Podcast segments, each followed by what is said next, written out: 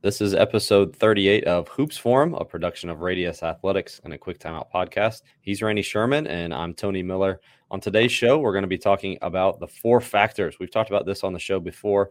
We're going to actually go through a game breakdown. My season has started, and so you'll get to see today kind of how Randy goes through that with one of his coaches and looks over. We've played two games to this point, so we'll have a, a little bit of data here, small sample size, but sure. um, some of the things that he points out early on that will hopefully help improve our team and help how we practice and ultimately how we perform on the court. Before we get to that, a big thanks to our sponsors over at 323 Sports. With basketball season here, I know most of you have everything that you need, but if there's anything that you have found that you're missing, basketball, scorebooks, anything else that maybe you are already need of replacing, 323 Sports can help you get whatever you're missing on time and at a great price. To find out more about what they can do for your basketball program, visit 323sports.com or you can contact a sales rep at sales at 323sports.com. They'll be sure to do it right for your sports program. So I'll go ahead and set this up, Randy. What people are seeing here is our Hudl page. I'm sure most, if not all, coaches who are watching this are familiar already with this yeah. screen but we have selected two of our games, the two that we've played so far. Mm-hmm. What we have here in front of us here is our data, our information. And from here, we can kind of toggle back and forth and go from this. But as we said, four factors today. If you have yet to listen to, we've we Randy, you we, what what like three episodes we've done with something like this. I think. Yeah, I think so. Yeah. So you can go back and, and listen to that and kind of um, how we go about in general breaking that down. But we wanted to get specific today and show you how we go through that. So Randy, you feel free to start wherever you want, and I'll click wherever you tell me to go. Yeah, I recently had a physical. Like I went to the to, to the doctor and and uh, and had a physical. And two two weeks prior to my actual appointment with a doctor, I had to go and get get a blood sample drawn. They take the blood sample and they they send it off to a lab, and you get a report that sort of like summarizes your glucose level, cholesterol, all of this on this report, so it's sort of like a summary of your health as told via your blood, right? So, like this is sort of like that. It's like a, it's a it's a summary of the health of your team through two games, um, which, like you said, is a small sample size. There may be uh, some numbers in here affected by you know you played a, a I, I know you played a Division One opponent who's got you know that may skew some of the data with only a two game sample size one way or the other um, but um, yeah this i would say that this page is sort of like that blood work page of like this is this is this is like what how healthy we are as a team right so um, i typically want to know some bottom line numbers and and the four factors are definitely those um, so through two games, your effective field goal percentage is 49.2 for a college team. That's a little low. Like that's that's a it's a little low for a college team. The turnover percentage of 21.8 again for for a college team. That's a little high. Most of the times you see those down in the mid teens for a college team, but you played an opponent that probably you know athletically superior and things like that by playing a D1 opponent that in only through two games is probably driving that up a little bit. Offensive rebounding really low. A good standard there for your offensive rebounding percentage if you're actively trying to pursue that factor. Some teams don't. Some teams just get back. They they don't crash the glass. Um, your offensive rebounding numbers, you know, a good standard would be: Are we getting? Are we rebounding about a third of our misses? And your yours yours through two games is well below that at 21.1%. And also the defensive rebounding percentage, just doing a little math here off the top of my head, I can I can go ahead and look, I can do the inverse of that, which would be your opponent's offensive rebounding percentage. So your defensive rebounding percentage is 63.2. That would mean your opponent's offensive rebounding percentage is what would that be like 37%, 37 nearly yeah so that's they're they're rebounding offensively very well compared to yours so you're really upside down into that margin and what that means is you're just going to just they're just getting more shots than you simply put you can't keep up when they're getting more shots than you if they're offensive rebounding at that rate and then your free throw factor kind of the fourth factor that's okay 0.29 that's that's that's okay it's not great. It's not terrible either. It's just okay. Free throw factor being a, a rate where you take your free throw attempts, compare them to your field goal attempts, and it's a measure of how often we're getting a rate to tell how often we're getting to the line. Um, scroll down just a little and we can see at points per possession at 0.91. That again, through two games for a college team, a little low. We'd like that to be closer to, to one point per session. I probably would have been kind of fooled by that just by on first glance. Like I would, and but but if you look at your effective field goal percentage, which was 49 of something, your possessions are okay uh, when you're not turning the ball over. You're coming up with with points per possession, almost at a point per possession at 0.91. You're it's just getting drugged down by your turnovers, mm-hmm. turnover percentage.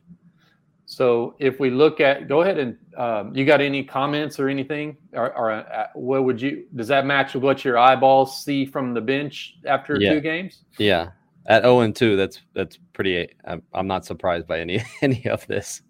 Yeah, I mean, and that's the thing with a lot of this. It's not it's not like, oh wow, I didn't I didn't know that. Like you were there at the games, you yeah. know that you got, you know, it, this is just sort of like that summary data of your team's health that that might I think though what it can do is sort of like really point to what is undermining our success the most. Mm-hmm. At this point, let's let's well let's let's let's table that. Let's let's toggle over to your opponents and look at their performance, yeah, you're way upside down on effective field goal percentage margin. They're, they're at 64.0, you were at 49. So right now, defensively, we, we got a long way to go. You know, we're that's that's just way too high. I would venture to guess your opponent's points per possession somewhere near the 1.2 range. Yep, they're 1.24. Um, just based on on them with an their their effective field goal percentage being in the 60s. That's through the roof high. Mm-hmm. Um, why is it high? Why is it that high? Well, things we've already talked about. We're we're we're turning the ball over 21% of the time. Many of those probably live ball turnovers that lead to, you know, steal, pitch ahead, one more pass, layup, two on one, right? Like those easy shots. Uh, we, we're getting handled on the glass. Their their offensive rebounding at 38.7, which oftentimes leads to you know they they they rebound a miss, they stick it right back in. They rebound a miss. We foul them while they're trying to stick it right back in, so they go to the free throw line and score at a high points per possession there. Um, so all of those things lead to you know two losses. That's kind of in indicative of what I would look at with a coach. You know, without with with more with more sample size, some of these things kind of normalize. But mm-hmm. um, there's also some things that um, that just from looking at this right off the bat that like we got to immediately shore up. Yeah, so th- that that's just some early thoughts looking at that summary data for us sharing it with our team, I think that if you share just the numbers, kids don't really care about that. But when you do the comparison between the two, and then I, what I like is just the ability to click on any of those and see immediately. For us, it's right now the focus is on turnovers and taking great shots, and so I can just click immediately on effective field goal percentage or on the turnovers and get a breakdown of play after play after play, and they can see that yeah being able to to look at all your turnovers in like a playlist if you will you can start to notice a pattern emerge mm-hmm. right like okay we we've turned it over. You know, the box from box score numbers, maybe you turned it over 20 times in one game and you know 22 in the other or something like that. You can you you you know you get around 40 turnovers through two games to look at back to back, and you start making some notes on what are some patterns like. Mm-hmm. When are we turning it over? Is it is it when we're trapped? When we're transition? Yeah, like what what what is that problem area for us and then i can go to our practices and recreate those scenarios or try to at least mm-hmm. as best as you can in practice um, like hey here's here's a problem area that's maybe contributed to 10 of our 40 turnovers we're we're getting in a we're getting pressed we're in a trap and we don't have guys here here here and here instead you wandered off here and we had to make this pass or you know or or uh, you know, things like that. You can just see some things that you're struggling with. With turnovers in particular, I've often found, again, especially not to belabor this point, but through a small sample size, that that it can be sometimes driven high by one or two players.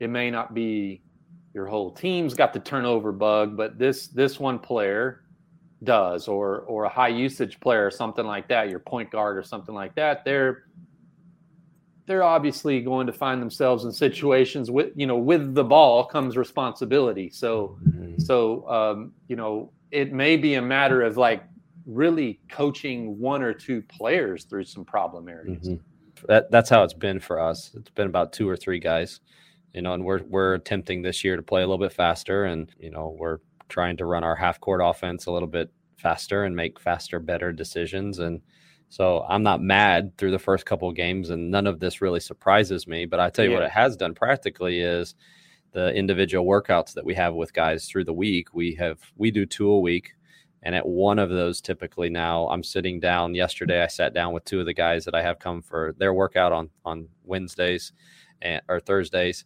and basically we just watch film and we watch those things of them and then also of just the team in general and the conversations with what was it's exactly what you just said. Um, younger coaches will say, We're turning the ball over, stop turning the ball over and making bad decisions. Veteran coaches will say, We're committing turnovers in these areas. Let's not do this anymore. You know, those coaches that really know how to coach and what to address will sit down with individual players or with their team and will say, We need to stop doing this. Do you see how this is impacting? And you see when we get ourselves in these troubles when we turn the ball over and then they adjust their practice plan and they go out and recreate game scenarios so that their players can get experience game experience actually addressing those before they have to go out and play a real opponent again. Yeah. And so for me that's kind of the thought process behind starting with randy and talking through this is helpful. But then okay so now what? How should that practically change what you do in a practice to actually make your players better? Yeah to me we got to recreate some some scenarios you know, particularly to turnovers, which which basically I always say that like like you know committing a turnover is is is analogous to like taking a zero on a school assignment. It does the same thing to your grade point average, right? Like or your term grade. You know, if I maybe turned in my first two assignments and made a, hundred and a ninety, I got a ninety-five average. If if my third assignment I don't turn in at all and take a zero, that ninety-five average just gets sliced, right? We, we come away with nothing from that possession. So we've got to shore those up. And um, we do that, like you said, like by like trying to find some patterns that we can recreate in practice and and and find better solutions for. Or or find situations we're getting ourselves into that we'd be better off avoiding. Mm-hmm. Right. Maybe we could look at some shot charts next. Pull this one up. Yeah, like you could look at. Um, this is where I would say I like to look at and see, um, you know, a coach.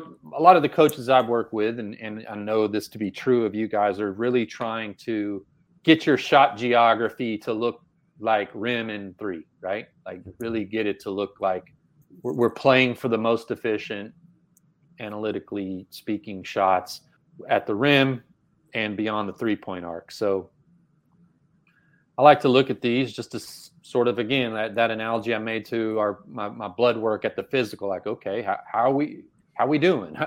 what do the mm-hmm. numbers say? Like, how are we doing in that regard? Um, so you see those those blocks where it has your your uh, your makes over your attempts for each of those zones, and you see that you you only have you know um, if we if I like to I like I like to look at these lower two blocks some coaches like to, um, you know, think of the paint in three. I like to look at rim in three. You know, sometimes those upper paint shots are are, but also too in the tagging of the film they might be close. You know, so anyway, but like really those lower two blocks and then and then the the ones outside the three point arc. And I'd say you guys, as far as shot geography, are are on your way to to um, to having that that tight packing packing of shots around the rim and the three point arc. Part of that is just our system and the emphasis to your point there of it's just what we do every day. But I think that even the even though we haven't shot a lot of them, but those zero percentage, you know, mid range that coaches are trying to stay away, there there are still in the minds of your coaches. We have a lot of new players this year, and it's not that they haven't bought in, but they're just used to sometimes taking that one dribble pull up or stopping and taking the pull up shot. And to show them it it's not a it's not a great shot. It doesn't mean that you can't make it, but it doesn't yield us a high return and mm-hmm. can we get something better i think that's the the two biggest themes for us even in this first week and a half have been the turnovers and the decision making there but then also the decision making from shooting and i know we all come up with coaches as either these phrases or these points has to be in range in rhythm uncontested or whatever mm-hmm. your criteria is mm-hmm. but until the players make the connection between that and the kinds of shots that they're taking and um, how those flow and maybe what they're settling for. Maybe you're a team that you know we try to emphasize really three sides. Well, a lot of those first, those second side shots that are being missed up here at the top, I can tell you, are probably coming off of transition and they're touching at the best two sides, and then I'm mm-hmm. getting a mm-hmm. three point attempt, and that's some of our lower percentages. That's something that this can just reinforce for me what I'm saying to them already, and hopefully can kind of be that light bulb of them seeing, oh yeah, okay, when I take that early shot, we're shooting a lower percentage, and it's just that additional support to things that you're already saying in practice. Yeah, and and all three point attempts are not created equal. Mm-hmm. That's something that you know it's the beauty of Hudl or Synergy or those types of services that that I can go and look at all those attempts and and sort of like say, okay, do you see players? Do you see how this attempt's different than that attempt? One, we just you know trim the edges by by passing it you know maybe over and down and over and then shot over the top of the defense without collapsing it versus but on the spreadsheet it's going to go down as a three point attempt and coach says you know three point attempts are the best shots. Yeah like but the the nuance difference would be okay check out this possession where where we drove it collapsed the defense and we kicked it to you and you shot like a 22 foot free throw just mm-hmm. standing there right? Versus versus having to look organize your feet from a perimeter pass. You got to stand there catch an inside out pass that looks more like our drills it feels more like it feels when i've got a shooter and a rebounder it feels more like it feels when i'm shooting from the Dr. Dish, getting all the sponsors in today. See mm-hmm. that? Um, um, you know, it feels more like that when it comes inside out. So, mm-hmm. so showing like, yeah, we're getting a lot of attempts, and and you may have heard three point attempts are what we're seeking, but they're not all created equal. Mm-hmm. Um, and you know what I would look at would would be dive a little deeper into those three point attempts to say, okay, Here's one where we just trim the edges and shot over the top of the defense. Mm-hmm. Could we do better? Maybe we could penetrate. We could get. Mm-hmm. Here's one that I like where we cut a guy. This guy drove a gap. He kicked it out to, to where the help came from, and you got to stand still inside out, catch and shoot three. And those we're making at maybe 1.3 points per shot or something like that. So mm-hmm. um, those, those would be some of the nuanced differences. But can you click over to BJU opponents on the shot chart? And let's let's look at them their shot geography. So if we're saying we want rim in three, then the inverse for our opponents would be true. We want to reduce their those shots for them. Right now, we're not doing that. um, they're getting a lot of shots at the rim that's that's a way to to look at sort of like you know okay we're we're doing good but our opponents are doing even better so mm-hmm. we're not mm-hmm. on the positive sides of those margins so mm-hmm. oh yeah so what stands out to you here when you look at your opponent shot geography I was even watching this morning. Uh, well, first of all, like Wofford can really shoot the ball. Sure. Yeah. no doubt. Yeah. They shot. I think they made high teens three point attempts against us. So, but a lot of it too was that was filmed for me this morning that I was watching was um, in transition, the point of attack guy dropping too far into the paint to kind of help out with the rim runner and never recovering out to a shooter. Mm-hmm. Um, we doubled the post because we were really outsized. So if I have a guy going double the backside rotation to make sure that a guy's taking away a three point shooter on the backside. That didn't happen a lot. So it was really actually um, eye opening for us, not just like we needed to be there better, but it actually pointed out to us rotations that needed to be practiced yeah. better. Uh, yeah. Our transition defense needed to be better. So it was one of those again where it went beyond what the numbers were. The numbers just allowed us to see some of the things that were happening deeper at a deeper level or that maybe you wouldn't have initially thought about mm-hmm. when it came to i mean maybe you're thinking like close out better or i don't know what you're thinking but it, it helped reveal yeah. other things yeah when you get on the court with a team like wofford your mindset needs to go from contesting threes to disallowing them yeah because they're not going to take bad many bad ones so the, you know just just so so that it's it's like it's not like they're going to just take some where they just uh, you know contested three where a guy just dribbles in place and then shoots it over the top of you. Like they're just not going to do that. So most of their threes are going to be good quality.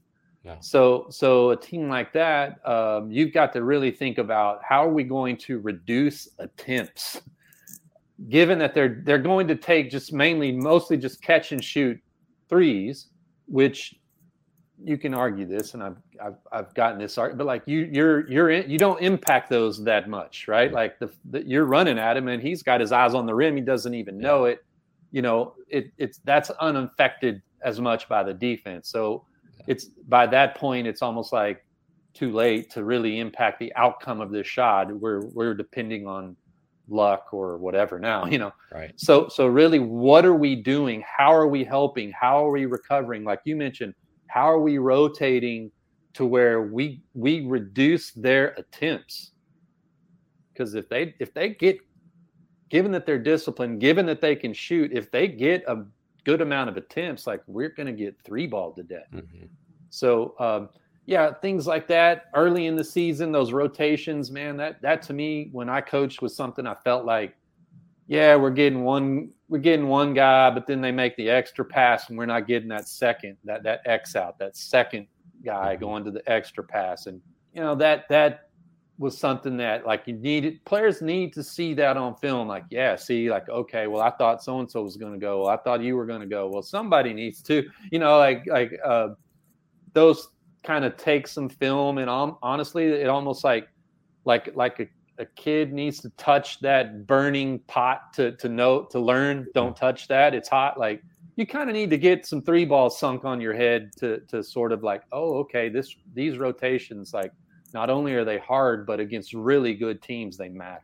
Hopefully that was helpful gave you some uh, things to look at with your team and hopefully some practical implications for then how that should impact what you do with your program in response to a game that you play Appreciate all of you who joined us this week. If you missed any part of the live show, you can go back and watch that whole interview on the Radius Athletics YouTube page, or you can listen to the podcast version of it just by simply searching a quick timeout podcast.